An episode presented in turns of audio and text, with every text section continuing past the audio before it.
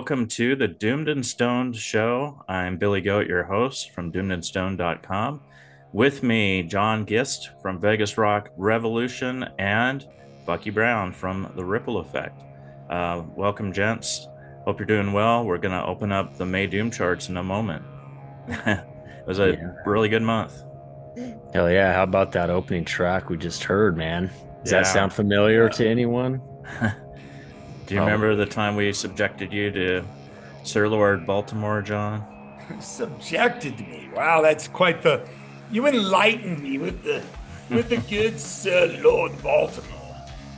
Yeah, it's good to see it covered. I had never heard of Cooling Tower. If I had, it been a while um, that I heard something from them.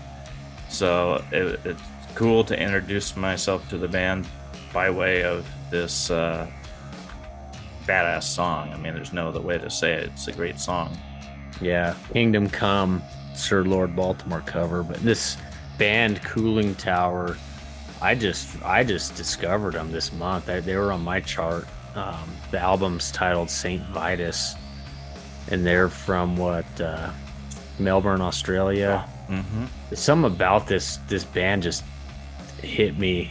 Like I, I, you play this album from front to back. It's it's a pretty it's a pretty big album. Like the songs are long, and this is the closing song, Kingdom Come. The, all the rest are originals, but man, they got a the guitar tone is just so killer. It's like it's it's my style, like uh, just a guitar tone, kind of vintage almost. Yeah, it's that it vintage this, heavy metal. Yeah, and just the riffs and tone and just a great character with this band and, and this song um, I listened to the original today to just kind of catch up after I'd listened to this. And I mean, they they play it as it's intended, just with the more like fuzz toned kind of modern like gear sound. Like it's not quite as raw. The original is even is like a when raw did, time. When did the original come out? Uh, it came out in 19- uh, 68, I want to say. It's got to be the 60s. Yeah, it was. It's considered one of the early examples of heavy metal before Black Sabbath. Um, and it's the the original singer was John Garner, and uh, his his take on this song. Of course, it's his song, but his take is so gaudy and gutsy. It's just uh, awing to behold. Mm-hmm. So the, will, the vocals uh, don't quite match up to that, but yeah. it's really admirable to see it being covered, and and definitely the vocals get it done here. So mm-hmm. no complaints. I shall explore further. Yeah, the albums, the the rest of the songs are are are pretty cool. The very opening, I almost picked the opening track because it's just a, it gets gets your blood flowing. But I figured this cover, th- this probably would be a more more relatable and a better one to kind of bring it bring the show on with. So very cool. Well, let's get into our first segment. This is where we choose our random favorites from the top 40, beginning with John. All right, we're going to lead it off. This is with the number 12 selection on the May Doom charts. High Desert Queen. I picked this on Black Moon, which has been kind of their first single from the album. So the album it's Turn to Stone, chapter 8. Wow, already.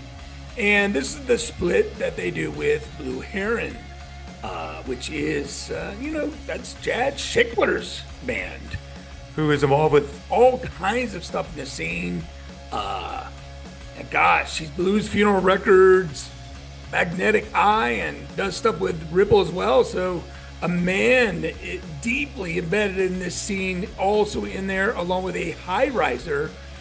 High Desert Queen is just will not. It's non-stop. This band is just doing something, and the action. It's been amazing. They're finishing up a tour right now that took that's going to take them over 30 places in Europe, including They did Desert Fest London. I believe it was Berlin was the other Desert Fest and other festivals even. So this is a good solid album. Uh, another winner for Ripple. And, you know, I think it's just three songs on each side, but they make them count. Yeah, man, this this is a good one. I, I finally hit play. I mean, I had it, I saw it coming. I I, I had got the, the promo. I just never did like really sit down and listen till it actually released couple weeks ago. It's only, I mean, it was what later in the month of May or mid mid May, mid to late May, and it's just a really good split. Like they both bands have that I mean, Des- High Desert Queens definitely got that smooth kind of desert rock kind of vocal and just straight up guitar riffs and, and psychedelic kind of vibes to it. And then with the Blue Heron side, it, it's a very good complementing, con like a good flow of an album for sure. Yeah, I mean the High Desert Queen's second song is a slow one. Mm-hmm. Um, and the third song, I believe, Todd might even have had it on a Bandcamp sampler or something. Somehow or another, we ended up with Roll the Dice on the show at some point in time. So it, it's a really interesting three pack uh, there mm-hmm. of their stuff. And I've heard them do at least one or two of their songs live. And man, these guys really bring the fire. And Rusty is that guy's a fucking shredder, man. That guy rips, great rips. For what sure. do you think? What do you think, Billy? Uh, another strong chorus from these guys. I look forward to that every time I hear a High Desert Queen song. They've kind of got us hooked on their choruses. Uh, but as you mentioned, it's backed by some pretty strong riffs. Um, there's a, a nice solo in this one as well. Um, the drumming is on point, as is the bass work. I mean, they work hard to give you a, a big sound.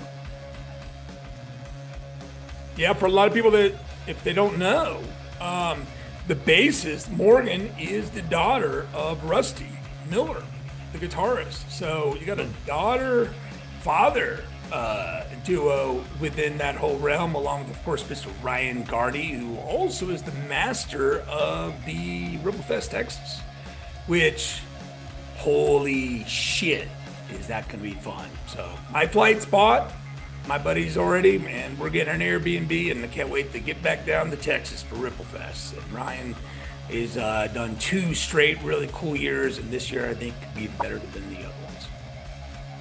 Yeah, man, I'm I'm uh, looking like I'm gonna be able to make it down. So I'm coming down. I'll, it will probably be just a weekend, maybe Friday night, but Saturday for Saturday Sunday I'll be there.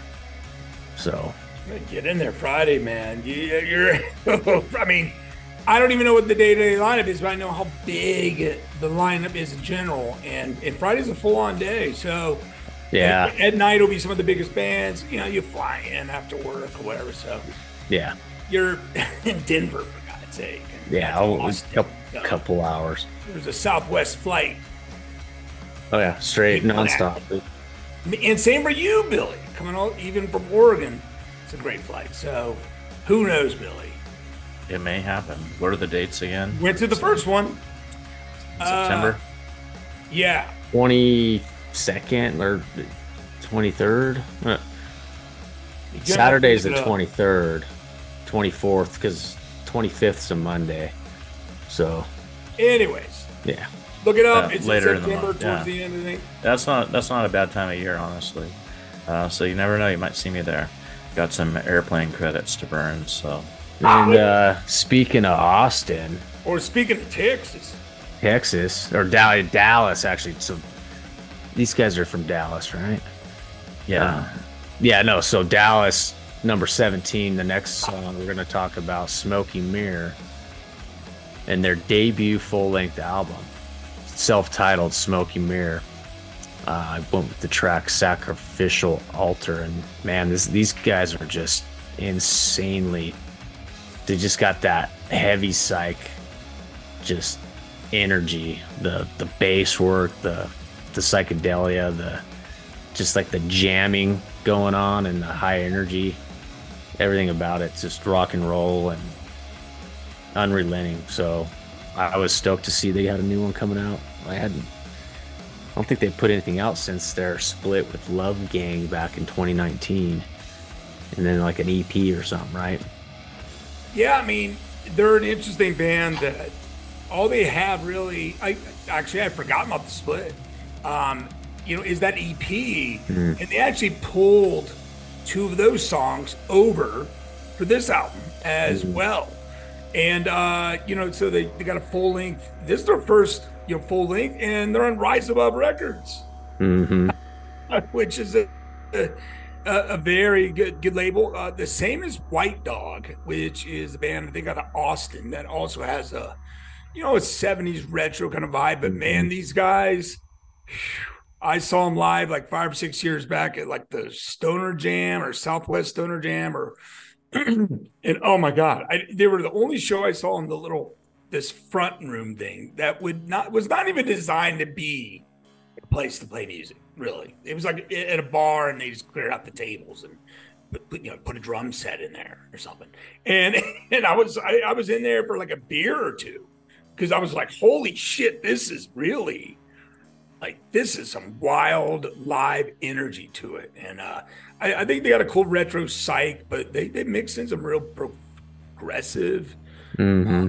Vibes along the way and tinkerings we'll say but man uh, this band is so slack on social media and they don't even have like a description of themselves on spotify i mean i don't know you, you, you can't hardly get them on Bandcamp. a little bit if you're going to be yeah. a band and you're going to put art out because people. It's all word of mouth, like it used to be in the olden days. yeah, I think there's just some of those guys that just that's they're kind of stubborn and they want to keep it that way, and they're just mm-hmm. like, yeah, we don't care. Like I don't like. They're just it all changes they're eventually. Good. They're Black, good. Blackwater Holy Light used to be that way too. Now they're mm. on Facebook. It's all about like getting on a good label and distribution, and Rise Above Records has all of that and then some long history. Yeah, I mean, even at that though, it's they there it's more marketed for fucking Europe. I had to pay like 40 50 oh, yeah. bucks to get their record. That like, sucks. They're not even there's not even a US online store. Like I imagine there'll be something. Well, so they and it so they were in town last week. I I I could have went and seen them with with Love Gang and I I was just burned out. Like it's just midweek, and that's too bad. That would have been, been it, the same night. Um, there was another band. What the fuck? There was two bands playing the same night, and they were I think just blocks away from each other. Uh, fuck, riding easy band that's been blowing up this year. I'm spacing out from California. The dude with the big afro. Um, I'm lost. Yeah. Well, anyways, they, they were playing the same night. I was like, what? Really? like, I would have liked to have seen both, but I I was like, Fuck. you didn't see either. Instead, I didn't see either. I didn't see. I I I've no. missed a lot of good shows in the last two weeks. Just no well, energy. Yeah, I'm going tomorrow night though. All them witches. Nice. So. Nice. Yeah, I just got an email inviting me up to the Telekinetic Yeti show in Portland in July. So that might get me out, get me get my motor revving again. Nice. In a telekinetic kind of way. Yeah. But this was a solid find, Bucky. You know, um, it's unusual to find a Texas band on a UK label, but it works. So it it's kind of funny because we I was on the podcast, the Slightly Fuzzed show, a couple months ago with Ryan Foster and uh, and Todd was on because we were doing the one of the Ripple albums um, review, and we we got to talking about some band from Texas. Like Todd was like mentioning this band that he was talking with Ripple for a while. Then they were talking with Riding Easy, I think, at one point, and then they ended up going off to Europe to get on a label. I'm pretty, and we couldn't figure out. He couldn't remember the band. this is the band he was talking about. Mm. It was from Dallas, and he's like, so Texas band, and because I think these guys back, the split came out on Glory and Death, or Glory or Death put out the split with Love Gang, right when they got that was one of their first releases. Um, so I think that's the band Todd was talking about because I, I do believe they'd approached Ripple and when there was some talks and it, I think a lot of it had to do with their their like you mentioned John no no uh, effort putting forth like their Yeah. socials there they just they didn't they didn't look like they were putting in the work Yeah, you know, uh, they just went on tour with their label mates, also from Texas, uh, White Dog. White Dog Yeah, you guys are cool no Vegas stop, but White Dog, uh, I like their album pretty good too. A couple of their songs I actually like really liked. So I, I like White Dog I have their Yeah. one album went it was it was really good and I really, really, really dig this album as well. Uh, completely different kind of It's- it's psychedelic. a different- But this is, I mean, there's like some different kind of percussions, you know, percussion going on there, and a little more groove. You know, almost in an El Perro neighborhood, like they have, you know, similar. Uh, Yeah. There's some kind of cross in there along the way. But, Yeah. uh, Billy, you know, were you dancing or what? Well, to the next song on the on the uh, album, uh, I, I've already I'm already out of it, but uh, it's in my headphones right now. Thousand Days in the Desert, yeah, that one's got it, it does have an El Perro vibe.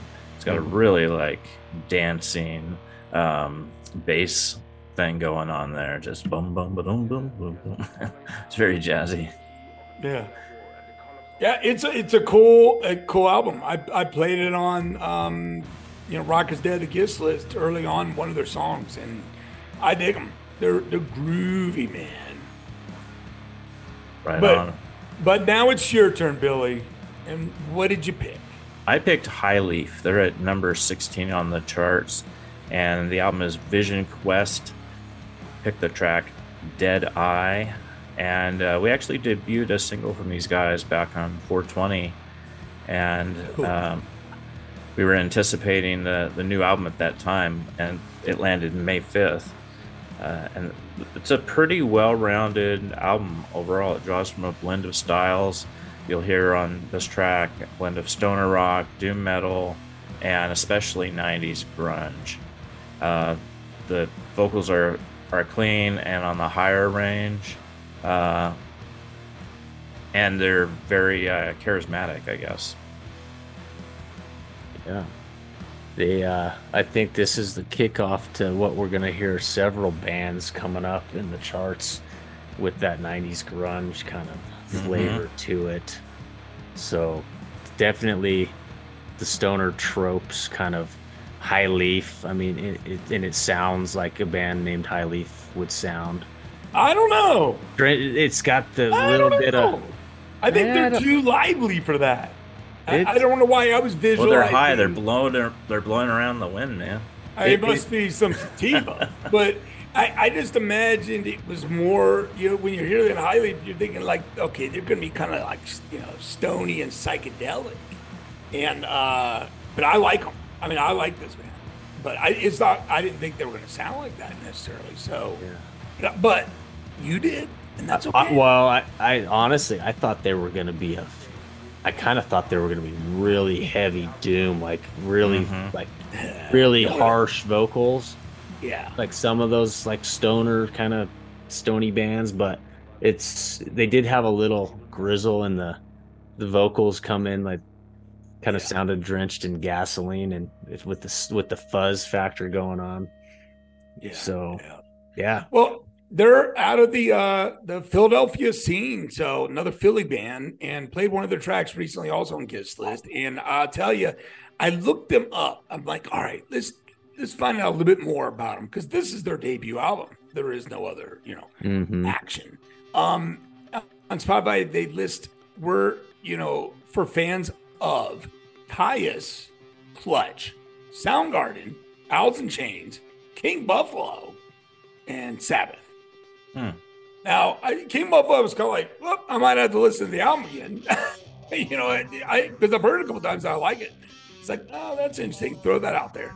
Um, and then these these cats, they're playing Maryland Doomfest on June 22nd, coming up here just a couple weeks. Oh yeah, I forgot about Maryland Maryland Doomfest. Man, everything's just that's how it is every single year. Like slow, slow build, and then everything releases really quickly, and you've got event after event after event, and you know if you didn't plan ahead, sometimes you just got to be spontaneous too, and you know jump on a plane, but you know sometimes these things sell out too. I don't know if uh, Maryland Doomfest is sold out. It's worth looking into. Yeah, I mean uh, they're usually right on the forefront of all this uh, new doom and stoner music.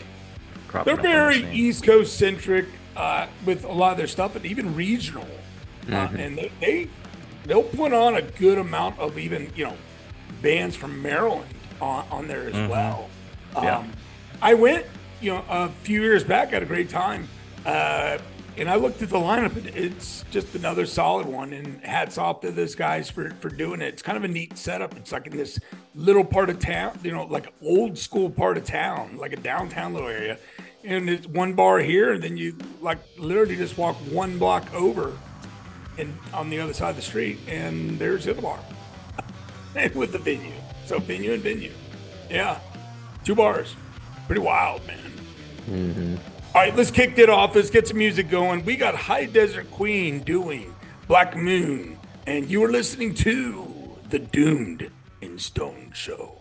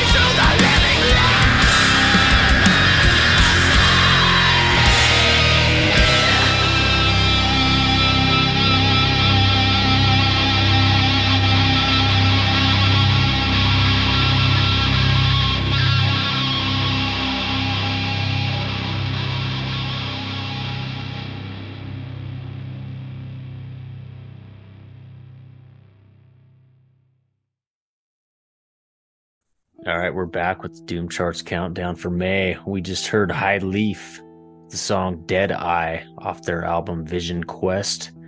Before that, Smokey Mirror, Sacrificial Altar. Kicking that off was Black Moon by High Desert Queen off Turn to Stone Chapter 8 with Blue Heron. So we're here in segment two, where we're going to pick another song each from the top 40, but not in the top 10. So at number 11, I went with Oceanlord to kick this set off. The album is Kingdom Cold, another Melbourne band on the charts tonight.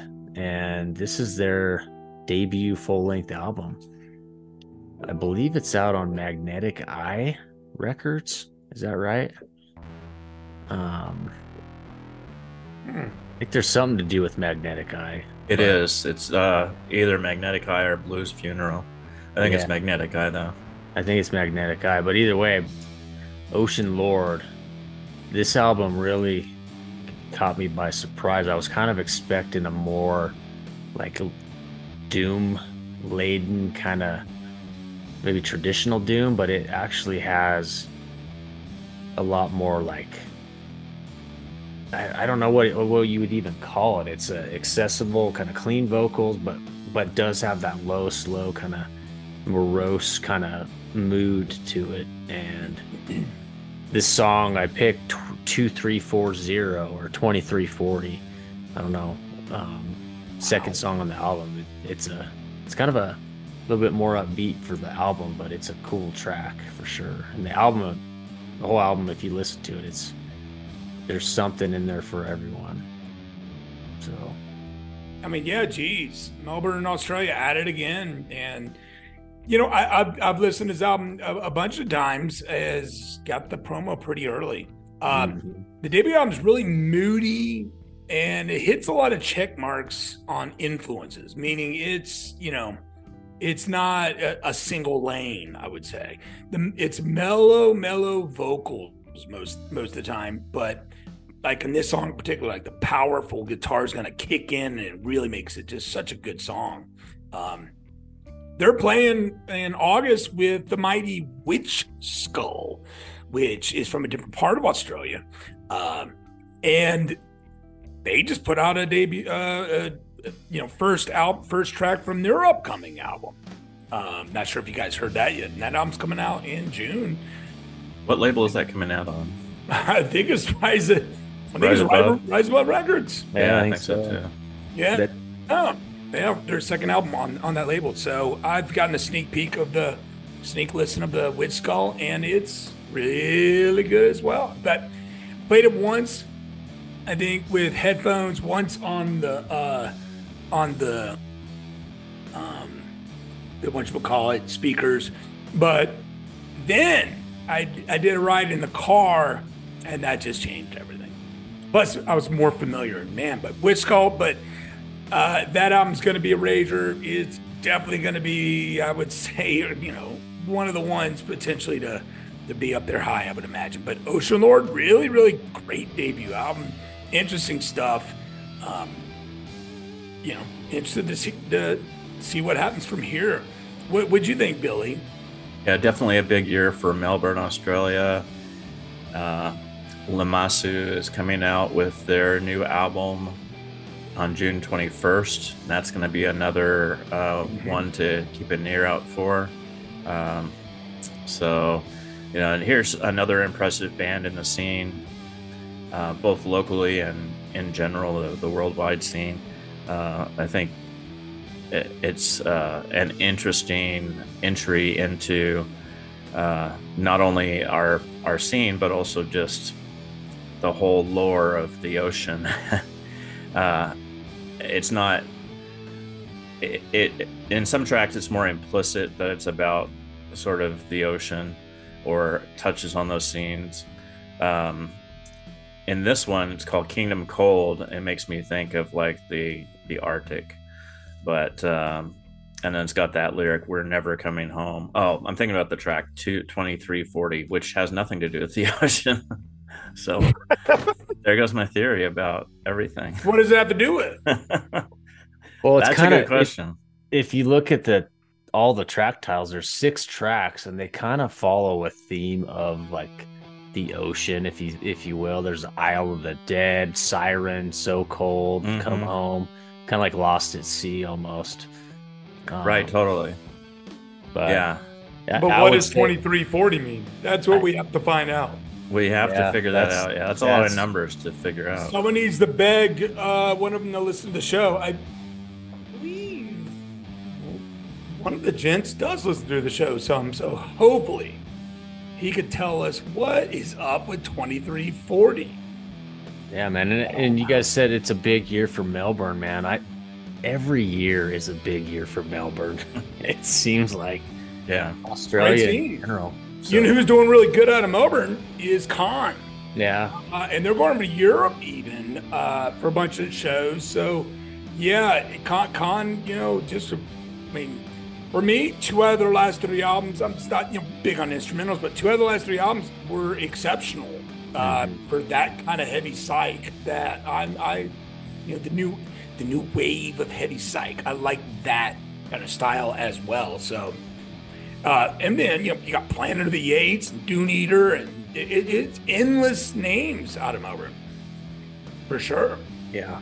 Um, Witchskull is from like I think it was Brisbane, was it?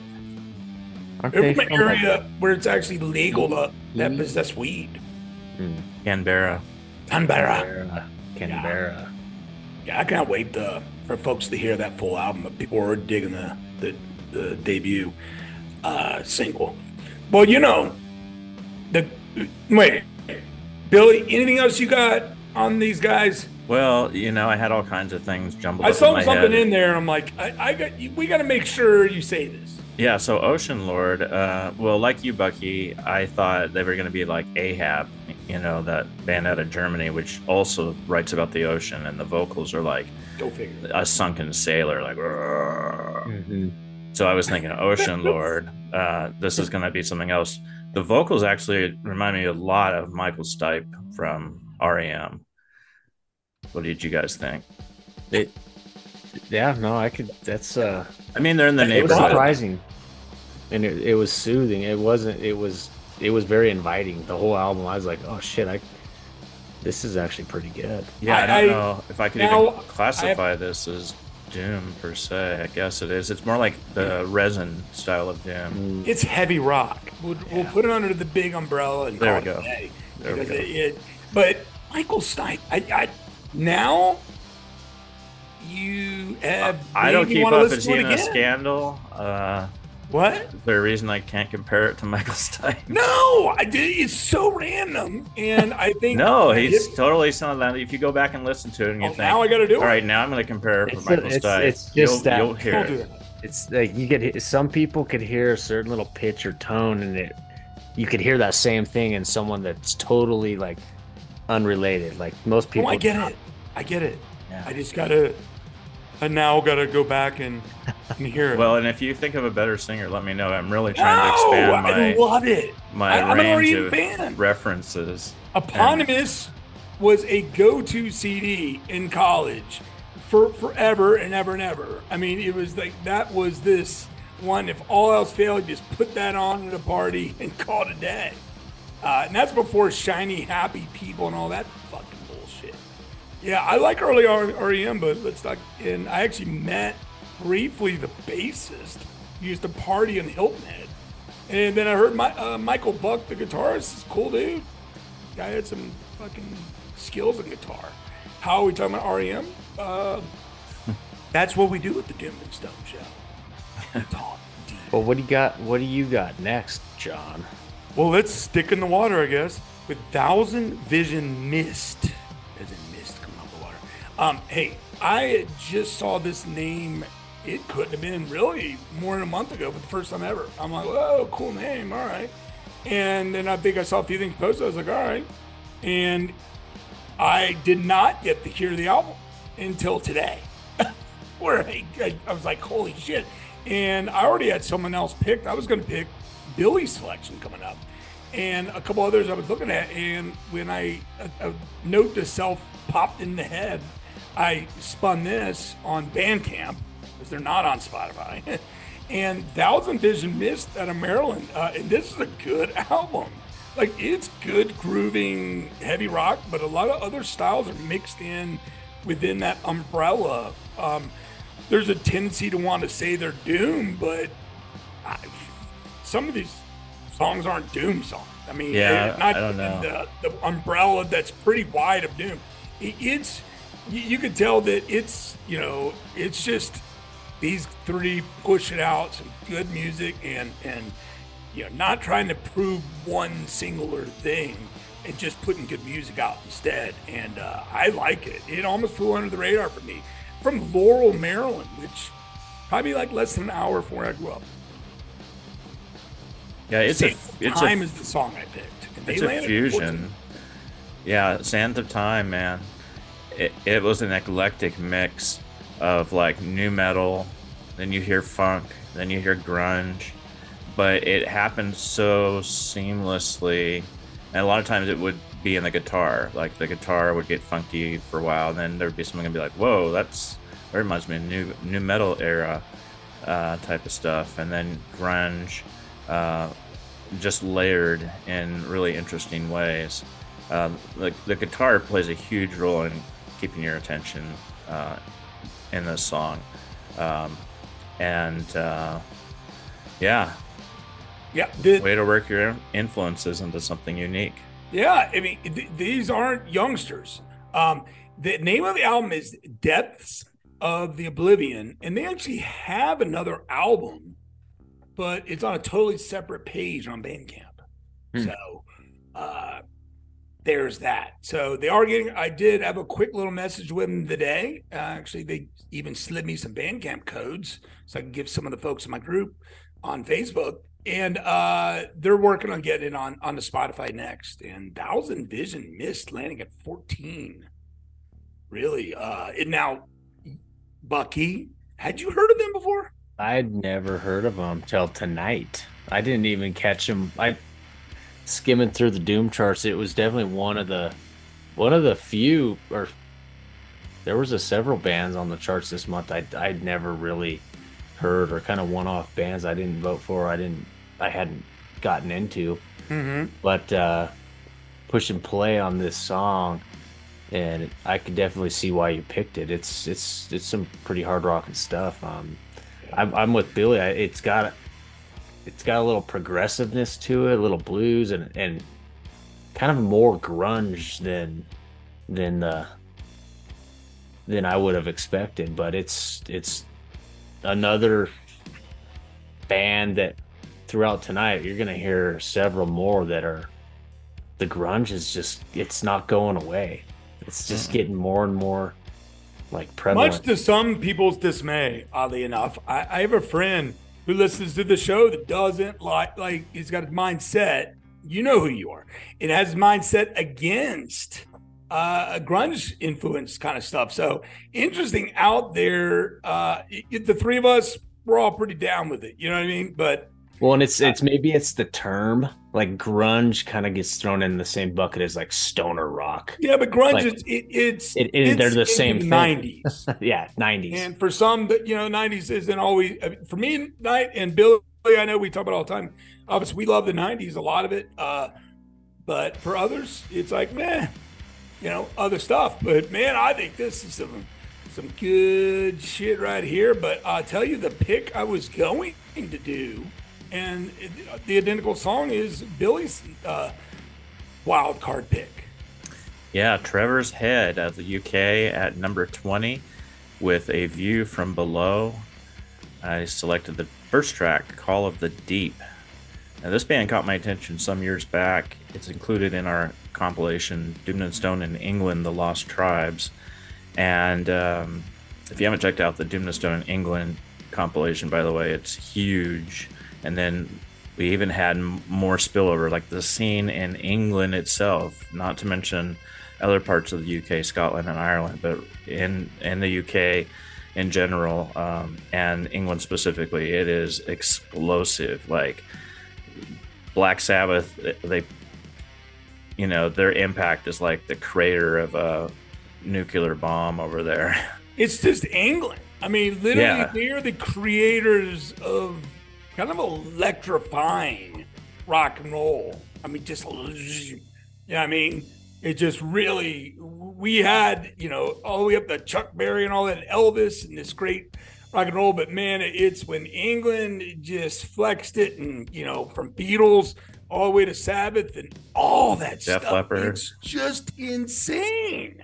Yeah, like Eric well, Clapton and all these entities of bands of Steve Winwood and you yep. know, Rolling Stones and the Who and Zeppelin. It's just kind of yeah. I I did Who? a thing on the uh the Gist list where I just did England and I fucked up and I did one that was from Wales because I didn't know where Swansea is. It's and, uh, close uh, enough. She no, it was supposed to be all England.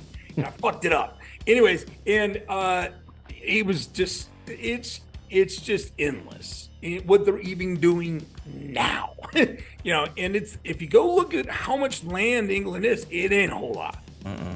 It really isn't. So it's hats off to the Brits and you know this this is an interesting mix on this album uh, of different stuff. You know, it's Power Trio, and this is their third album, so they've been around. Yeah, this is yeah. another one with a smattering of influences. It's pretty up tempo stuff. Uh, I guess I would put it in late '90s, post uh, grunge or post grunge, um, with some progressive metal thrown in. But it's the vocal harmonies that will really will grab you. I mean, King's X, Alice in Chains, you're going to start thinking around that kind of territory with some of the songs.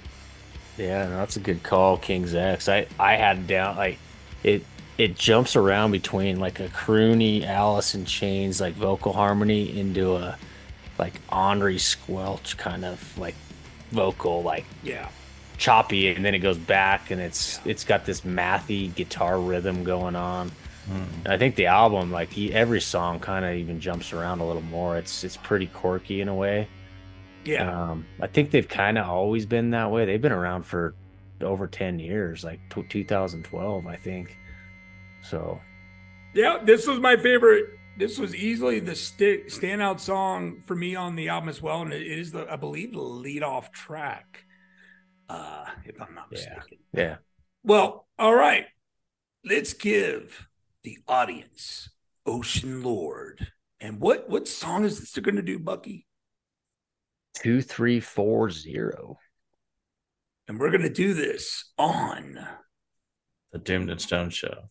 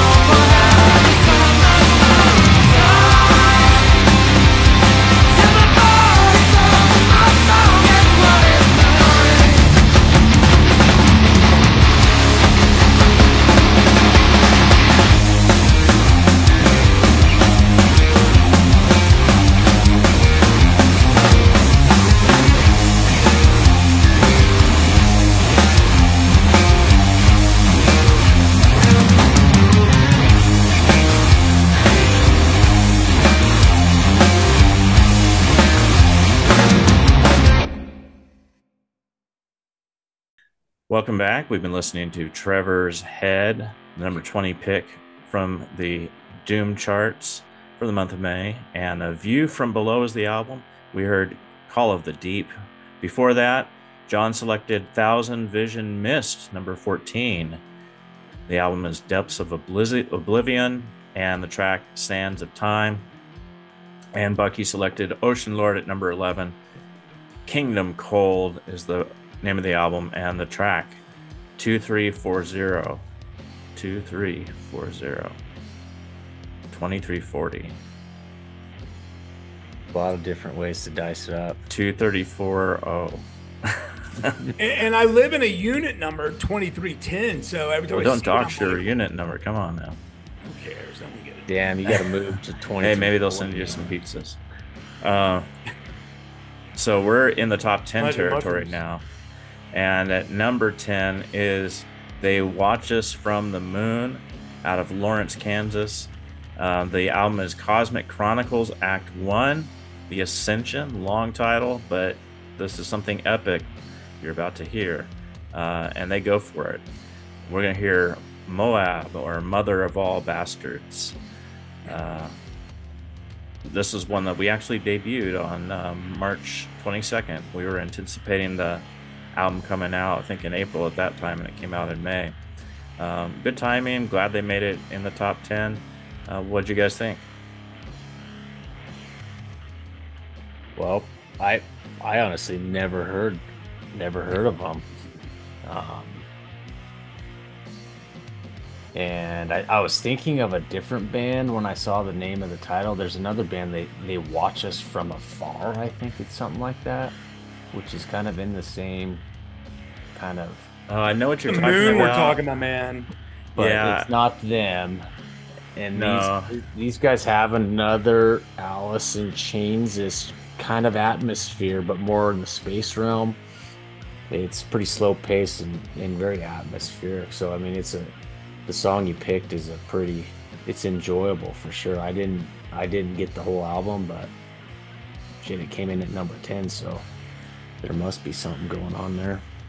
I've done some listening uh, to them and, and know about this band and actually even played them on the other show. Uh, cool different vibe, but while maintaining their maintaining doom is kind of their primary genre. I think it's just this song was definitely a slower paced, you know, uh, Doomier vibe for me. They do have some heavy psych kind of stuff happening as well. Uh, really good female vocals. Dual uh, female vocals, right? Because there's some vocal harmonies going on. I don't know, but Luna. Oh, Luna Nemesis. Nemesis. like the name. Uh, she really, you know, she stands. She she shines and they watch us from the moon. Now, all right, so time out. Who's watching us from the moon? They. Have you guys ever seen that movie Lunopolis? Is that it's the one where a... they they go? There's a whole inside of the moon thing going on. Yeah, they discover a conspiracy uh, and uh, time travelers from the moon. Basically, is what it comes down to. Oh shit! Yeah. It's the it's not a conspiracy, man. no, yeah, it's actually yeah. in the in the movie. It's a religion. It's it's kind of shot like found footage, so it's meant to look like a, a document that got lost and okay. discovered.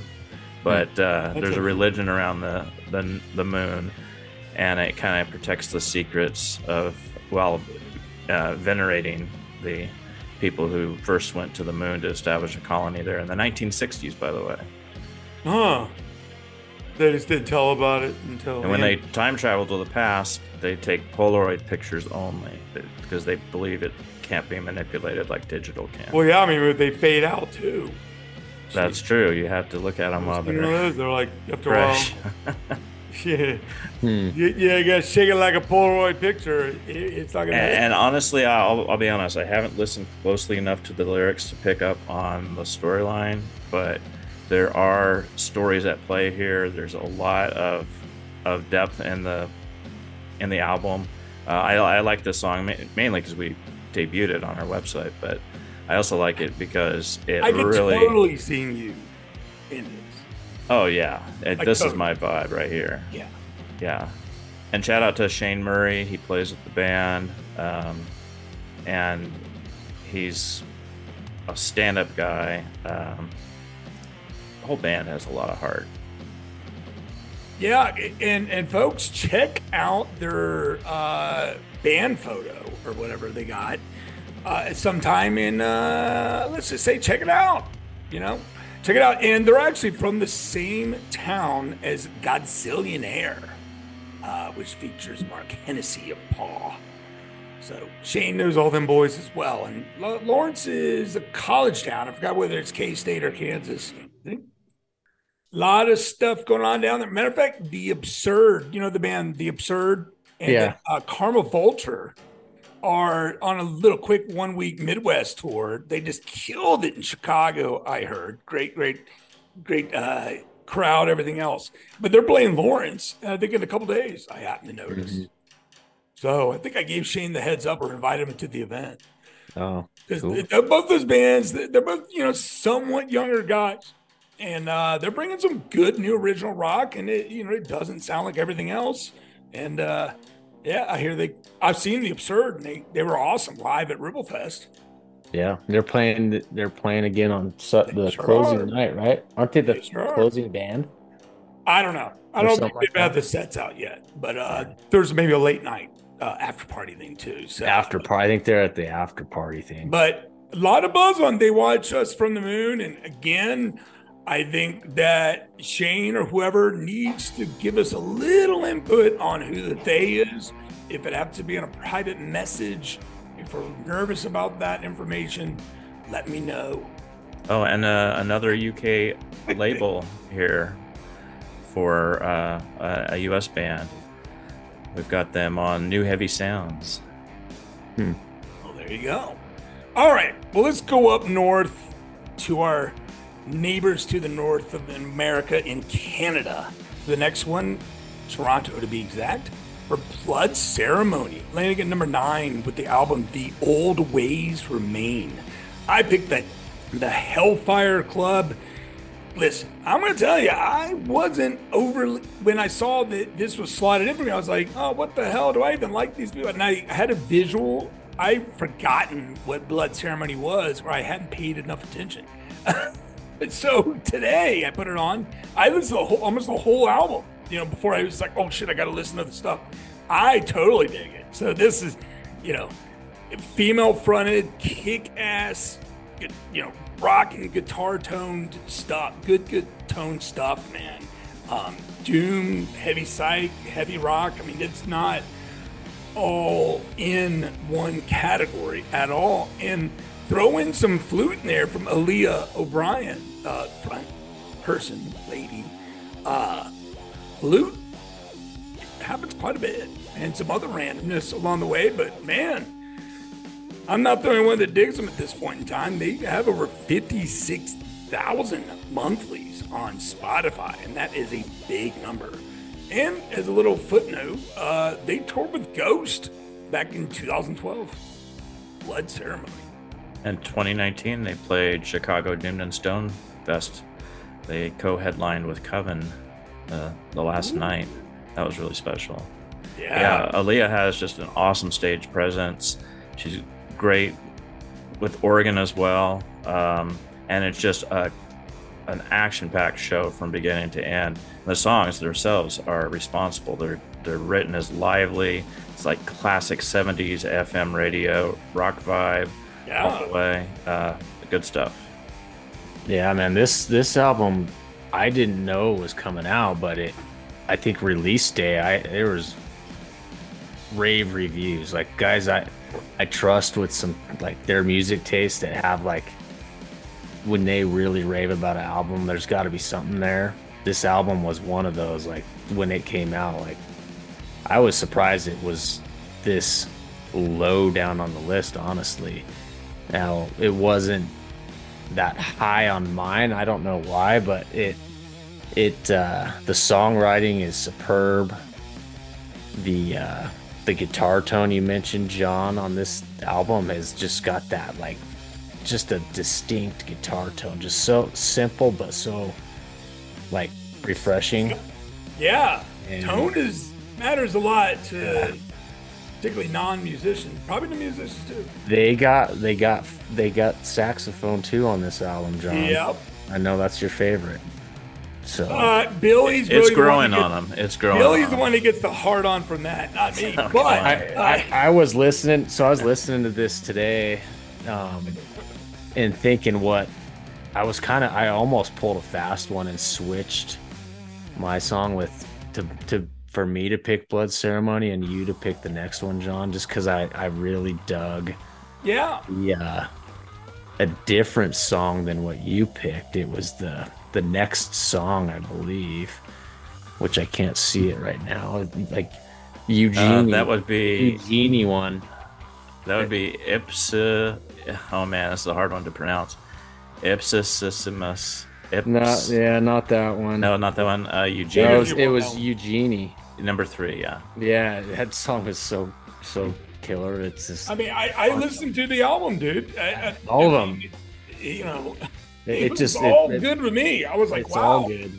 I'm liking female vocals more and more every year. and it, it has it has gotten a little criticism for being like a like the witch rock flute tinged like witch rock like proggy folk music that's the real heavy heavy heads I don't see how that can be a, a Make fun of. criticism. Why is that a bad thing? no Yeah. I, but there's there i'm, I'm not saying it is. I mean, there is a lot of there's, the- there's people that will say it is Yeah, yeah. because it's not heavy enough Oh, I see what you're Oh, saying. fuck that. And so they'll they'll call it witch rock or something to kind of. I of like that it wasn't as label heavy. the, the I would- songwriting the songwriting like is is what makes it it's just the songs are just great so it, it does have that culty kind of witchy sound to it which is like you mentioned coven like they they played that it's in that Mm, realm like it really they- is.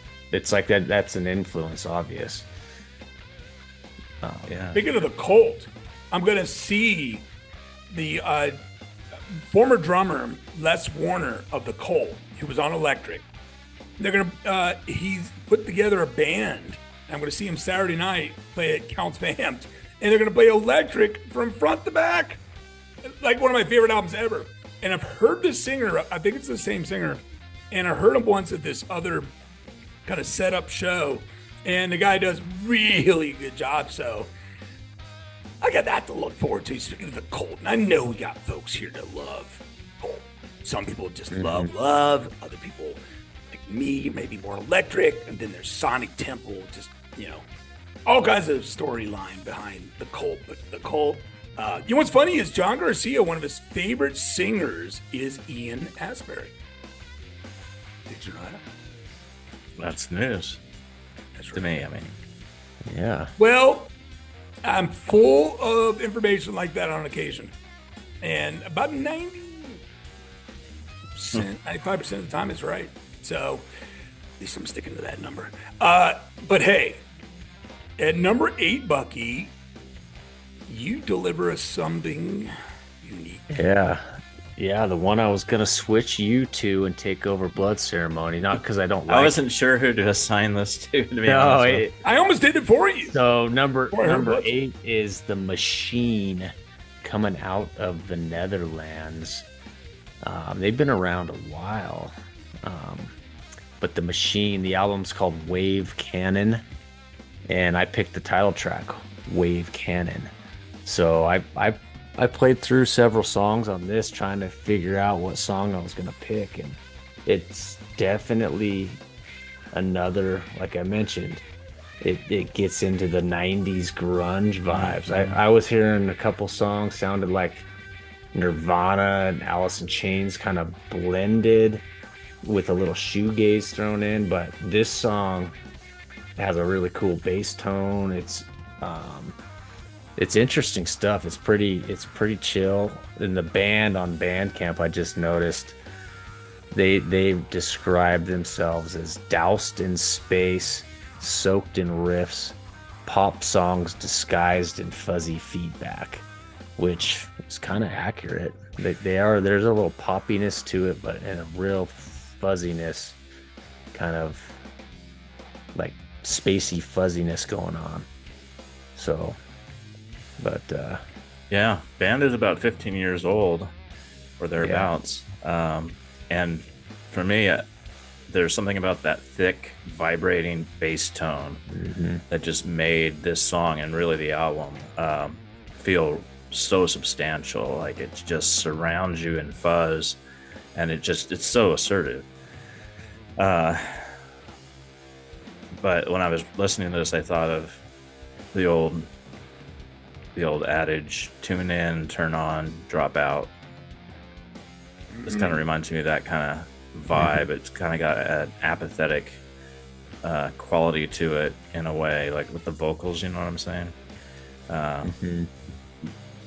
And that's coupled with like an excellent groove. So there's kind of like a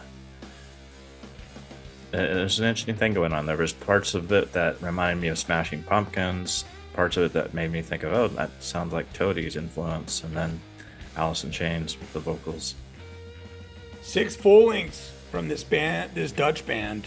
Um, you know, I just got to put as a summary here. I mean, they traverse in psych and alt rock, alt, alternative rock, alt rock kind of stuff. And but you know, stoner grunge is definitely the '90s is is has an action in there as well. Uh, power trio, and they they like to say we played everywhere from Portugal to Russia. So they've been around and played a lot of stuff over there in good old Europe. Uh, and the machine delivers number eight with Wave Cannon. So, what do you think? Music time. Listen. Let's kick this bad boy off with They Watch Us from the Moon on the Doomed and Stoned Show.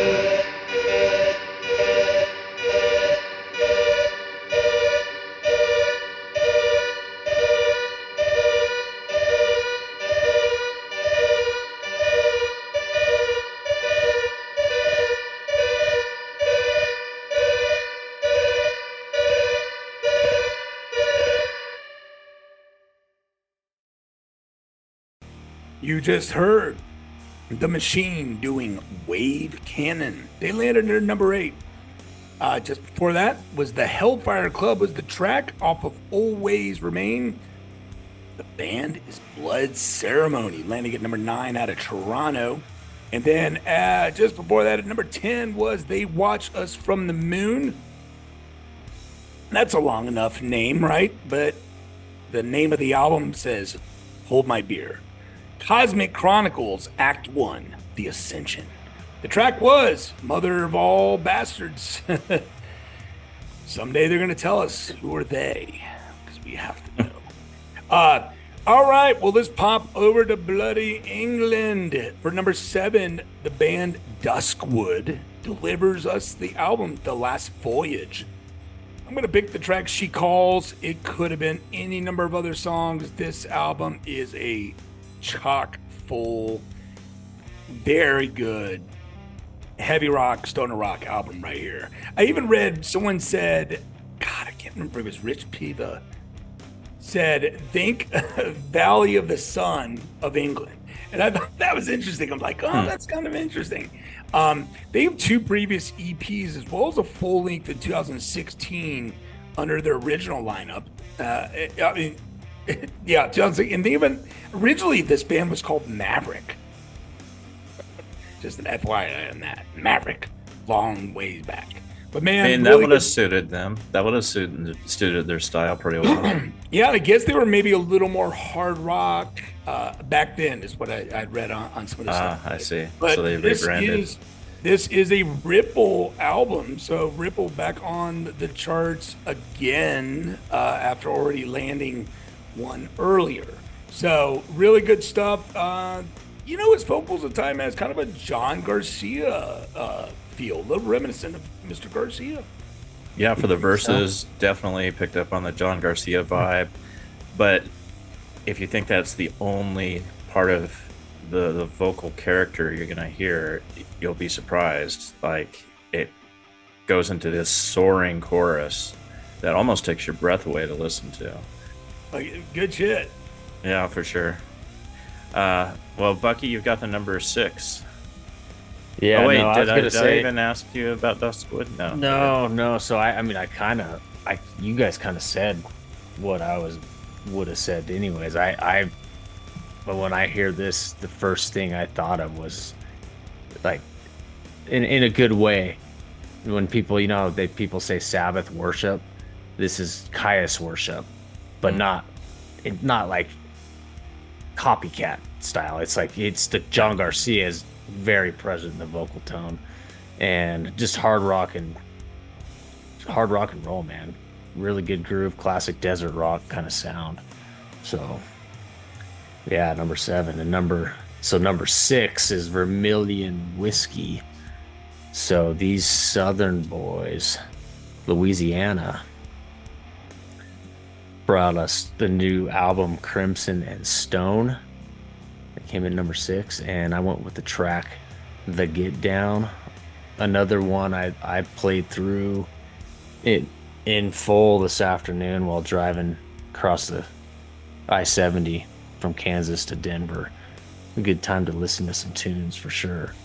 But uh, the Vermilion whiskey, like Duskwood was to Kyuss, Vermilion whiskey is to Corrosion of Conformity, no doubt. That's like it's this song especially it's you get that pepper keenan there a corrosion of conformity in your blood. So straight up rock with it r-a-w-k yeah yeah these uh they're from southern louisiana. Uh and they got one previous album back in 2013 and an ep but before this, but man, this is good, good shit right here. Um, got a preview a while back, played him on the show as well. I, I think it, it's just got that good southern tinged uh, rock, uh, a little bit of metal at times, mm-hmm. even. Um, you know, good rocking stuff. A, a, a, perfect accompaniment on a tour with the band we'll be talking about later. Mm. What do you think? What do you think, Bucky? Billy. Yes. Yeah. Well, look, like this is good, good time rock and roll. um, perfect to get you, you know, if get the crowd inebriated and and get them singing along by the end of it. Like it's that kind of music. It's just, you know, well, the band hails from Louisiana, so you can hear the swampiness in their sound. And for me, there was elements of Zakk Wylde. Some of the song, uh, the song's pretty, you know, wide open and bluesy, but it breaks into some Sabbath um, style characteristics, and um, and so forth. So yeah, I mean, this is this is good old Southern stoner rock. It's it's certainly a step up from what they put out originally, their early stuff. It it's got the production value. It sounds good, and this is Ross Brown, who does that Ten South Productions. He's been he's been at like the Ripplefest, does a lot of filming. Yep. He does, he does a lot of cooking. He's I, I, I like Ross. I I used to be we used to talk all the time when I was on Facebook, but uh, yeah, good stuff. No doubt about it. Well, let's go far, far away from southern Louisiana for the next band. Yeah, heading over to Italy for Loose Sutures at number five. The album title is Sado Sex for Dummies. Maybe it should be Sado Sex because it's referring to sadomasochism. Yes. Yeah, uh, so that'll give you an idea of kind of you're in for a kind of a, a, a scummy good time. Uh, we're gonna hear the song "Highway Shooter," which Doomed and Stoned debuted uh, on March 25th on our website, doomedandstoned.com. Um, band's got a really cool stoner rock vibe, meshed with kind of a dangerous desert biker thing, and plenty of fuzz. Uh, I just feel awkward every time I say that album title. Even if I think that album title, I feel awkward. How about you guys? I feel kind of awkward just looking at the album cover. It's got the uh, naked ladies and the oh yeah, kind of it, it it's got that whole vibe that I, we saw quite a bit. Like if I'd say I want to say three, four, five years ago with the the super limited like vinyl Die Hard releases by some of these labels. This one is out on vinyl, um, and it reminded me of those ones like you. It's like it's almost a marketing ploy to a degree, in my opinion, but it works because it's that got that vintage. Mm-hmm. It's the mm-hmm. vintage look. Like right. these are chicks from the '60s, like like out uh, out on LSD, just kind of like like like having sado sex with well, there's there's some bands What that, is sado sex forgive me for not knowing. I i you know uh, 60 Where's shades Dictionary? of gray or 99 shades of gray or how many ever there was in that book that's kind of sado sex i guess.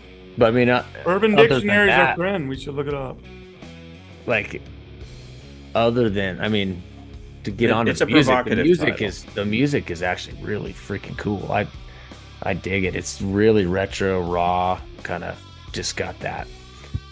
The more you let this soak in and just like let this one play through, the more it just penetrates into your brain. Yeah, it's easy listening. And the hallucinations, like, wow, you've really gone up the deep end, getting penetrated, and now you're hallucinating. It's, it's I yeah. guess that is sadosex. Like kind of how it works out. Well, you know what's funny is I think originally I thought they're from Greece. So thank God you said it uh, before I had a well, chance. Well, jeez, that's what I remember anyway. Uh, Electric Valley. They're they're from Sardinia. Yeah, yeah, that's Italy, man. Italy, yeah. Anyways, this is their third album. They made it count. This might be my favorite one uh, from them, and definitely one I'm gonna uh, continue to, to, to dive into. I mean, the band's just wide open, man just wide open, all kinds of stuff going on with them uh, besides the imagery. So, you know, it's just a little loose suture. You know, Even that up. makes me feel awkward because I want to tie up those sutures. I don't want to. I don't think you're the one supposed to do it. Probably some nerd. That's true. With one of those weird tweezers. Oh, it rolled strong. Yeah. Oh God. Well, let's give him Duskwood, which she calls, and we're going to do this on the Doomed and Stoned show.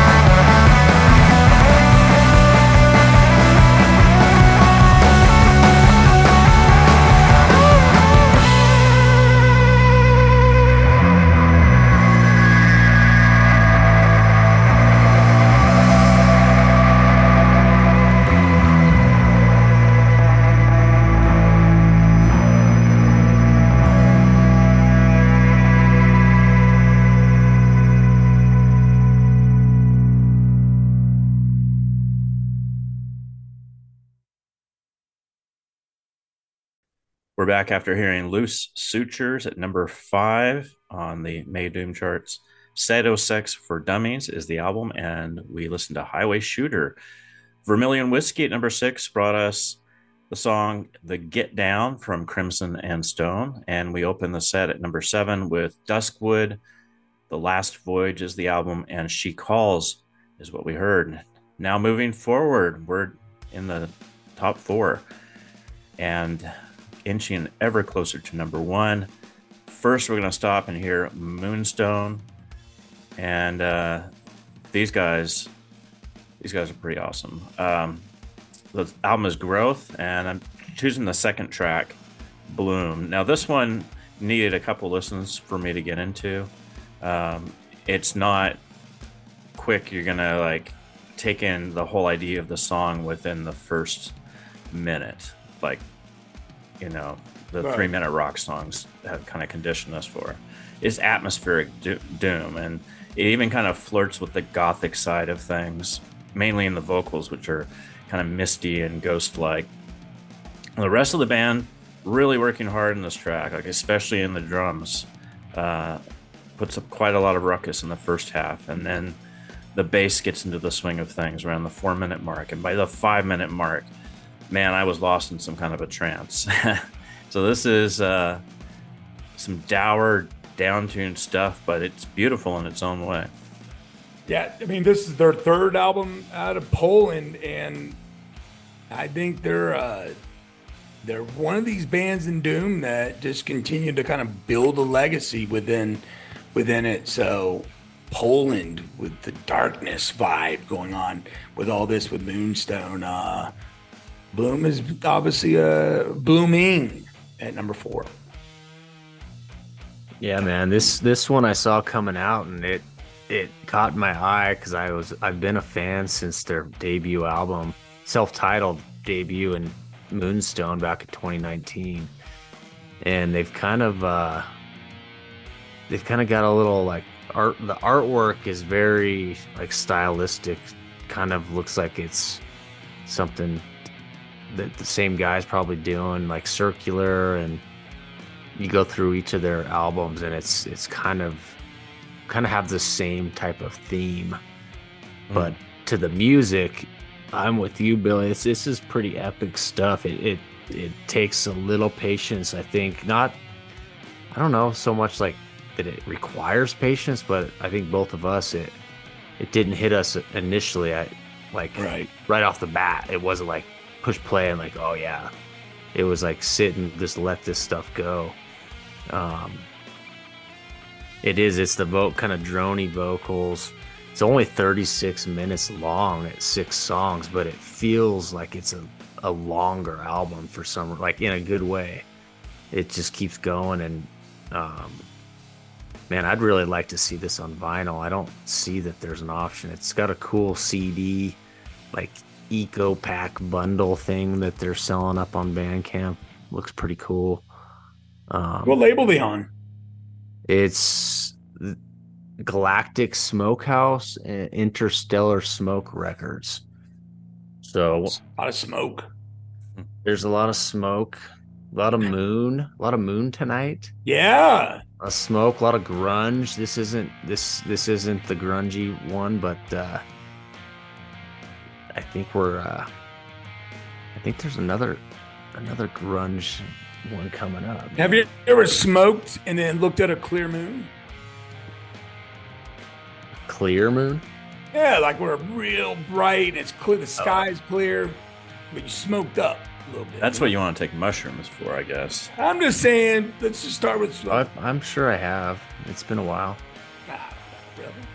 You should have seen the moon this morning. I at uh, 5:30 out in Kansas, middle yeah, Kansas. It had the big like horizon, the big orange wow. going all the way like from one side of land to the other. That's it was hot. I mean, we're it was hot and humid yesterday out there. Yeah, yeah, that's what I hear. That's what I hear. And but noon, it's cold. That's what they say except for inside where all the things are going. It's made of. Well, it's on the dark side of the moon where all the activity is happening. That's what Pink. Great album. Big Floyd said it. This one's pink? All right, I guess I guess I'm next. Billy, are we done with Yeah, Moonstone? yeah. I guess we're done. I was just gonna m- mention there's a Decepticon on the Dark Side of the Moon. I think Yeah. if you're What? into Transformers Yeah. history. Uh, but Bucky, you got the number three pick. Yeah, so coming at number three, the band Alconaut, Endless Skies. And these guys are from France, another France band. Um, coming at number three, man. I picked the song Slugs. And really, I don't, I didn't take a deep listen to the full album. I hadn't had time yet, but I really think that there's something there that I'm really going to like. Um, I love the album art and like color scheme that they got going on there. The blues and the the grays and the the artwork's kind of kind of interesting. Typical in the scene, um, but cool nonetheless. So, judging by the cover, it's worth a listen, and then judging by the listen, it's worth another listen. I guess it's What it's uh? Are you in edibles or just yeah. So so the song Slugs, this is like it's got a like a plump guitar tone, fat fat fuzzy riff, and the stoner rock vocal tones like classic like clean stoner rock vocals. And what I think sets this apart from like some of the other just straight up stoner rock is that it's got some angularity to it. Um which like some diversity going on, like like crunchiness. So yeah. And this song kind of around the 410 mark toward the end of the song, it just kind of cuts into this buzzsaw riff section that you know those songs sometimes there's a just a part in the song that's totally not in the like it's not part of the song it just goes into this like Like a bridge? buzzsaw riff, like just for like a minute, and then it goes back into the chorus or whatever. This has Mhm. one of those, so it's good stuff. Yeah, for sure. You mentioned the album art.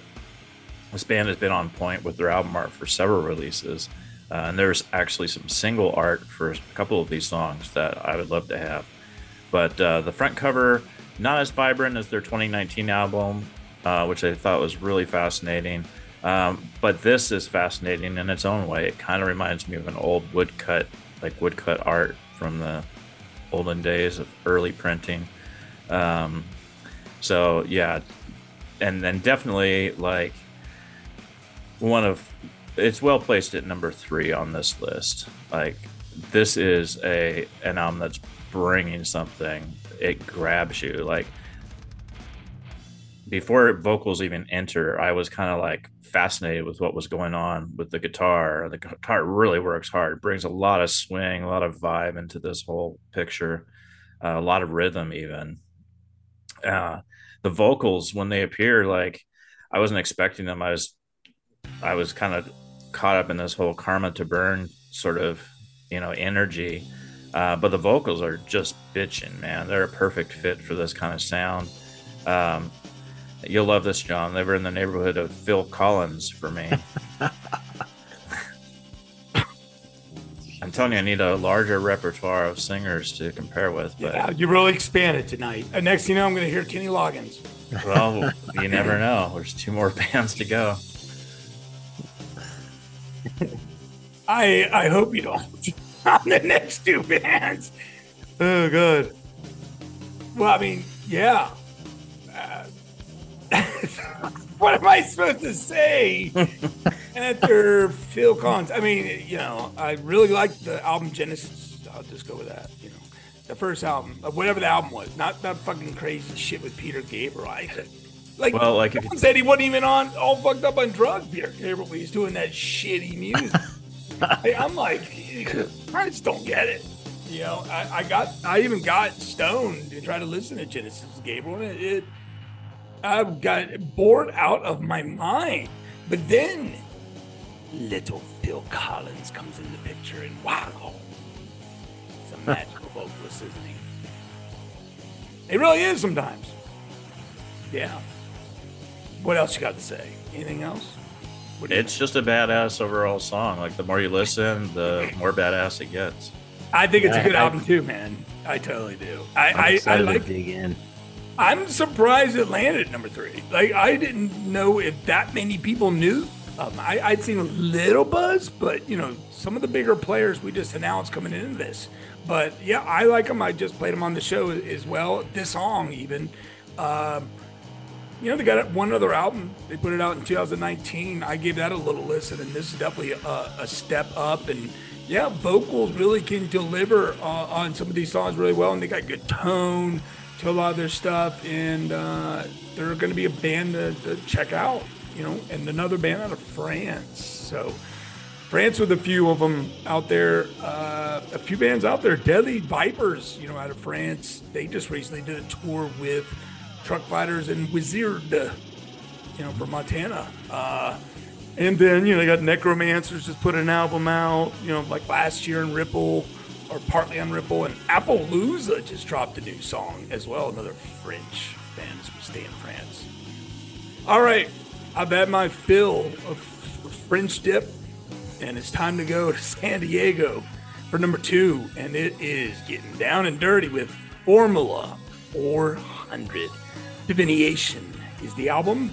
I picked not one of the songs that's been getting all the, you know, not the first and second release. I picked Born to Lose as the track. And I'll tell you, this album is a raw, heavier album than the previous, you know, 2020 release, Heathens. Um, the brand, you know, this band, if you don't know them yet, it's two guitar attack, like harmony vocals and harmony guitars uh, with Dan Frick and Ian Holloway.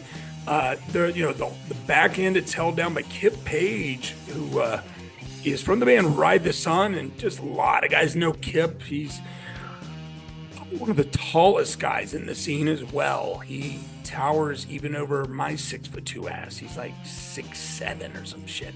Uh, anyways, Kip on bass, and then you got Lou Voot uh, on drums, uh, which has been a, a, great addition for them to have and has solidified a really good lineup. Uh, it's really impressive to watch this band over this three years grow. Um, more and more people really dig it.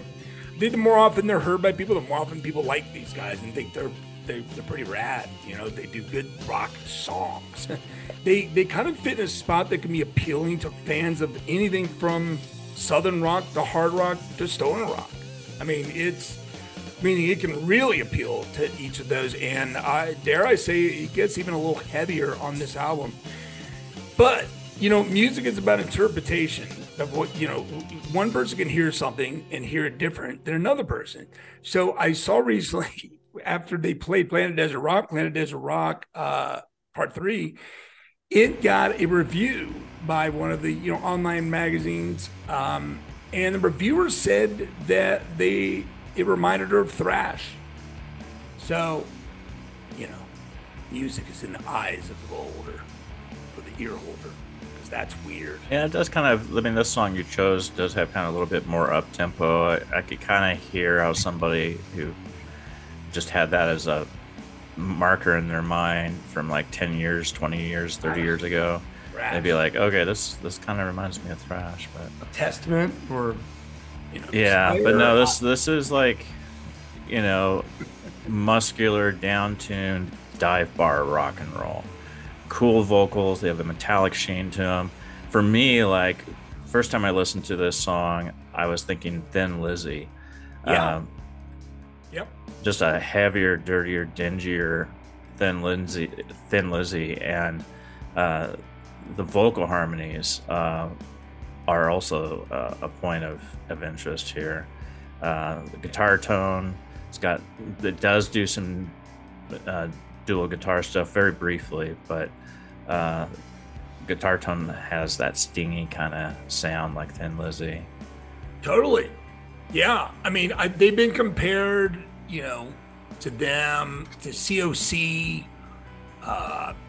Early on, even some of the stuff from their first album, Skynyrd. So I mean, it, it, definitely they have that two guitar prominence and the vocals that goes with it. Uh, I know you. Yeah, I know Bucky. You're familiar with these boys. Yeah, no, I I know the guys. I and to me, this new one is. I I think this new one verges way more, dips its toes into just heavy metal. You're talking a lot of stoner rock, rock. This is this is metal, like Mhm. not thrash metal, but metal. And like the Thin Lizzy's definitely comes to mind, and I don't remember it so much on their first album sounding like this as much. It seemed the a lot vocals- like southern you think- rock, like stoner rocky.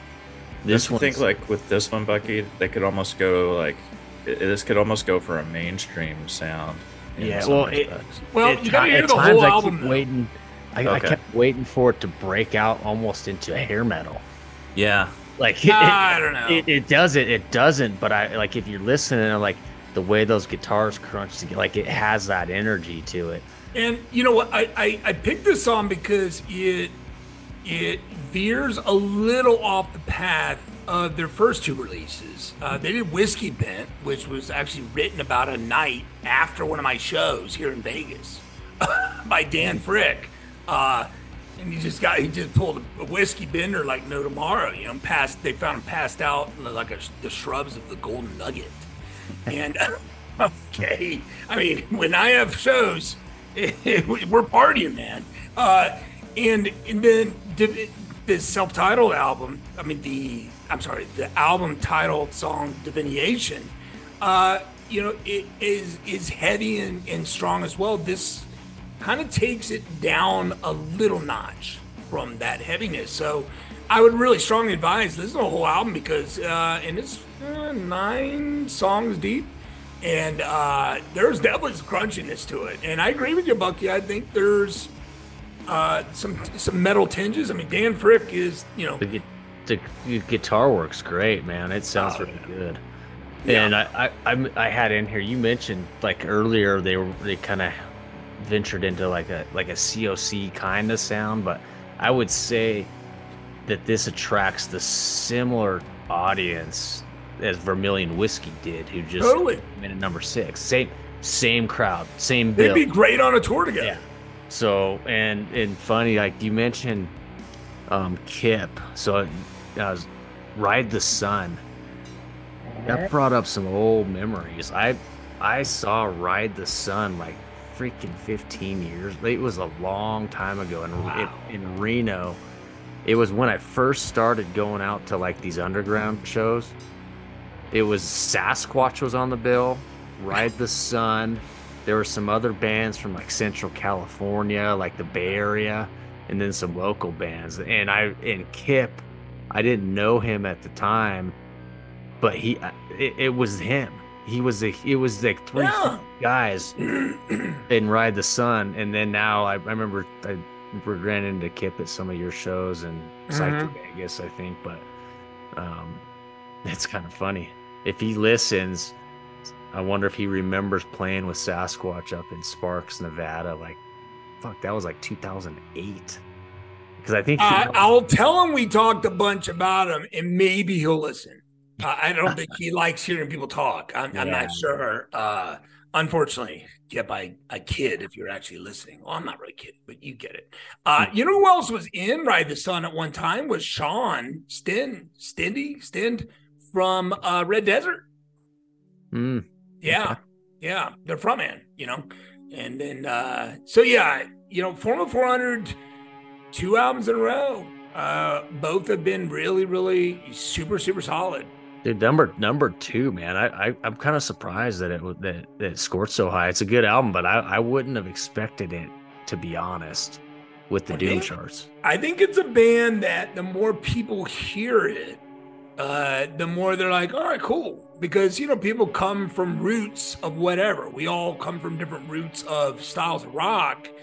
But in the end, good, solid songwriting slash musician, you know, songs is what matters. And I think this just kind of goes to show it. Now, landing at number one is a band that definitely is not a, stranger to writing really good songs, and that is the band Gozu.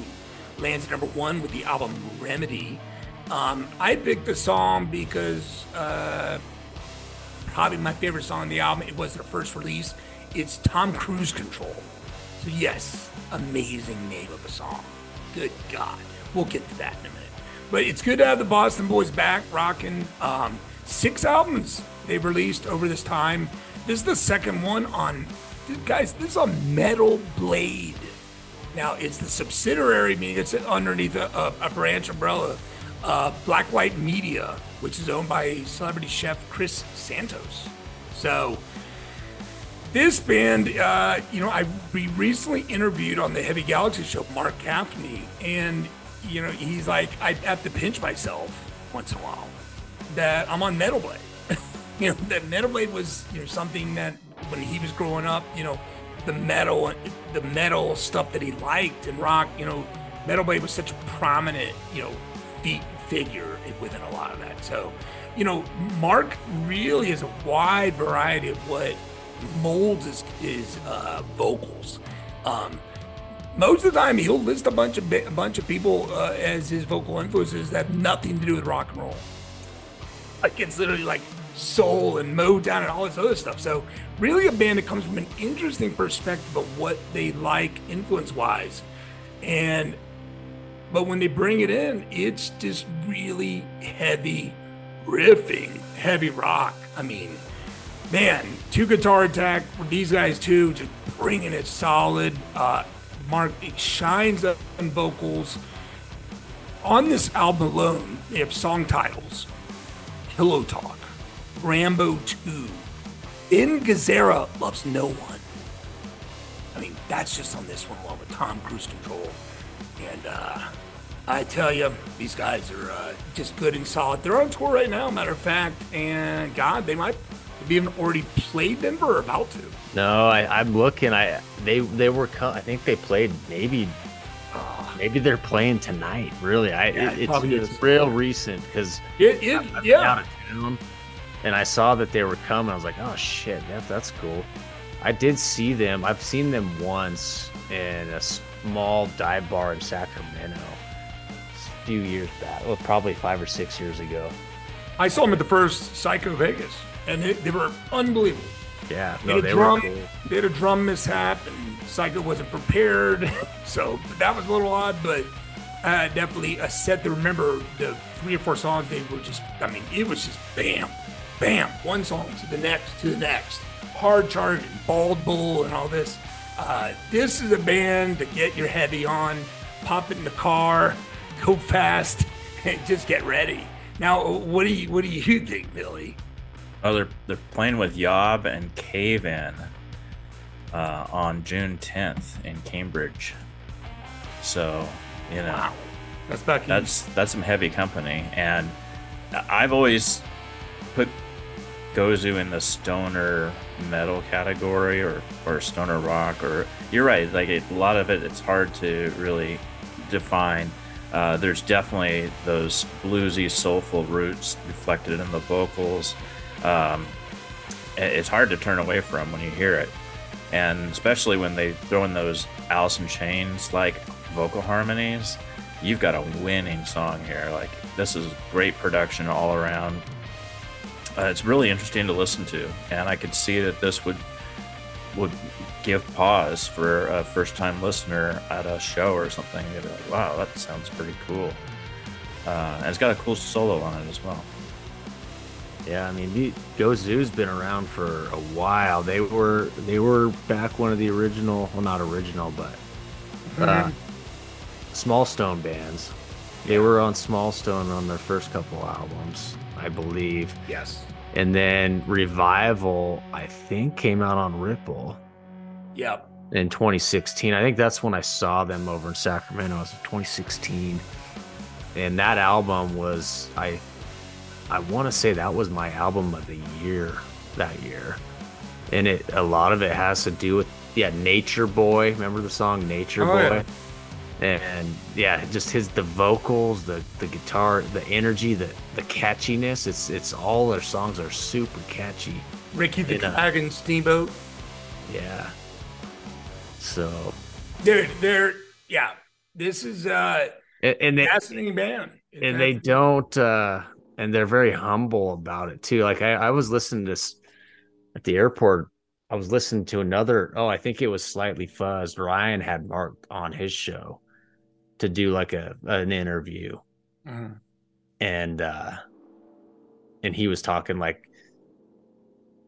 kind of like what you were saying. They don't listen to this kind of music, or like he they just they they play this music. It's it's just, they just have fun and they don't take it too serious, and they're they write these funny song titles, and it's Yeah.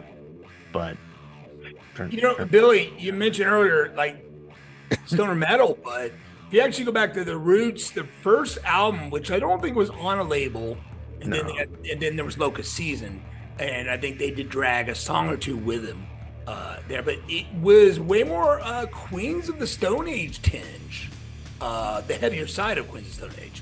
Um, Yeah.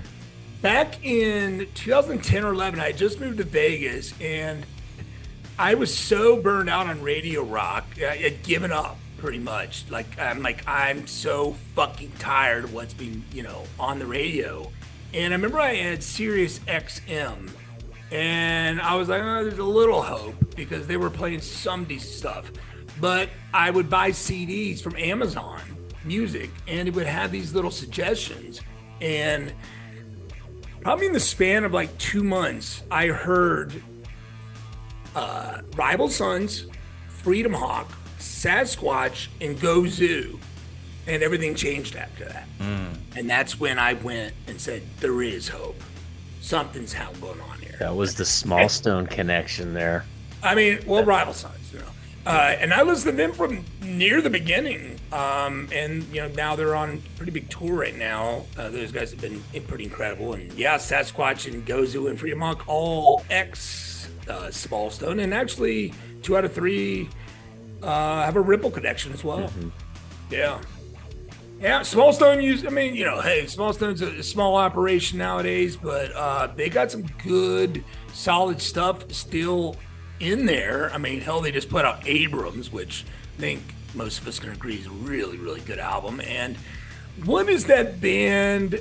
Uh, robots, robots of the ancient world are actually about to hit the road, and they're playing Vegas at a super tiny little venue down on Fremont Street that I'm going to go check out for sure because I really dig them as well. And that's a, you know, a, a current, you know, Small Stone Man and a Arada or Arida, you know, spell, Atari spell backwards, uh, and Sundrifter are as well, and Green Desert Water. So, but man, back in the day, they had some, uh, they had some big ones, that's for sure. Yeah. Well, guys, it's been an awesome show. Uh, we do have a bonus track for you guys. It's from a band called Hibernaut out of Salt Lake City, uh, featuring members of SubRosa and Dwellers. So that'll be a, a good seven minute chunk of doom for you guys. If you want even more, you can access the past eight seasons of shows and uh, get some bonus content as well. We have a, a bonus show uh, called the After Party that comes out uh, usually in between shows, and that's at uh, patreon.com. Support the show, uh, help the program continue, and um, and get in on the past eight seasons of the show. Get in on some bonus content. Uh, get deeper into the rabbit hole, and that's at patreon.com forward slash doomed and stone. And you guys, uh, it's been a, a rocking show. We've been talking for about two hours here, uh, but I've enjoyed every minute of it, and uh, I hope the listeners have as well. Yeah, man. No, it was fun times. Thanks for having having us on again. And you mentioned this this uh um bonus track, Dwellers. Man, that band was so badass Mm-hmm. from Salt Lake. And so I, this and this is a heavy band, Hibernaut. I was listening to some Oh, of that today. It's uh it's good stuff. So yeah, thanks for having having me on. Good to talk to you guys again, as always. Hell yeah. Thank you, everyone. Uh, thank you, gentlemen, uh, again for another fun show. Made my day better after this, and hopefully we make uh, we help people have a better day out there that are listening to the show. Yeah. For sure. All right, guys, doom on until we meet again.